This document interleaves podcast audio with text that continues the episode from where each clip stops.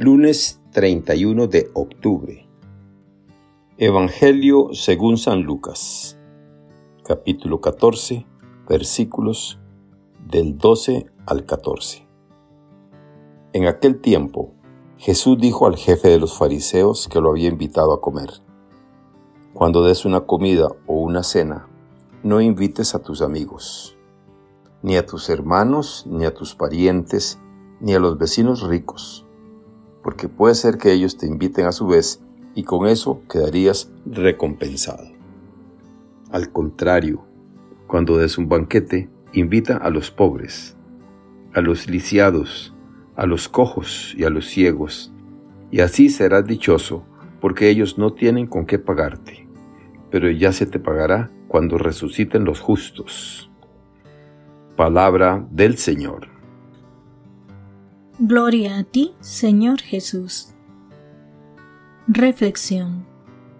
Hoy, el Señor nos enseña el verdadero sentido de la generosidad cristiana, el darse a los demás.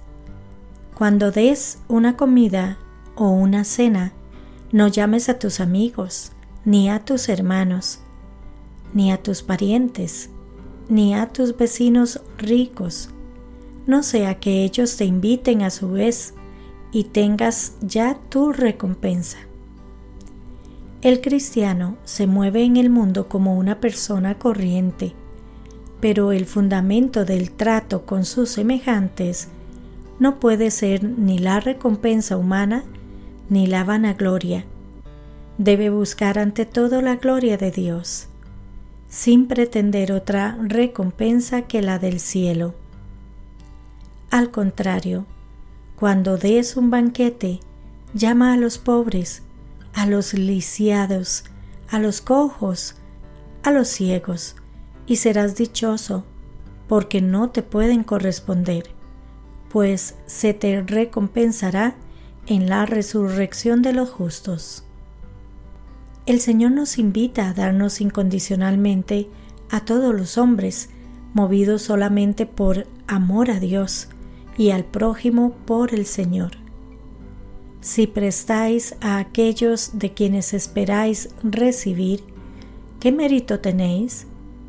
También los pecadores prestan a los pecadores para recibir lo correspondiente.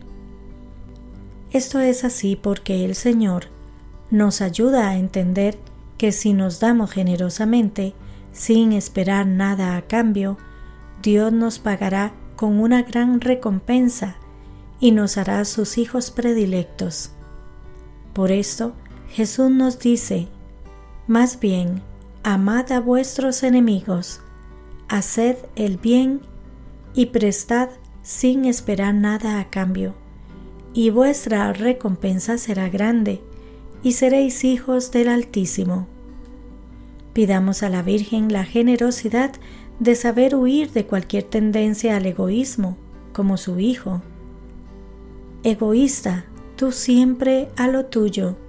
Pareces incapaz de sentir la fraternidad de Cristo. En los demás no ves hermanos, ves peldaños. San José María. Nos dice el Papa Francisco, a quien quiere seguirlo, Jesús le pide amar a los que no lo merecen, sin esperar recompensa, para colmar los vacíos de amor que hay en los corazones, en las relaciones humanas, en las familias, en las comunidades, en el mundo. Que Dios les bendiga y les proteja.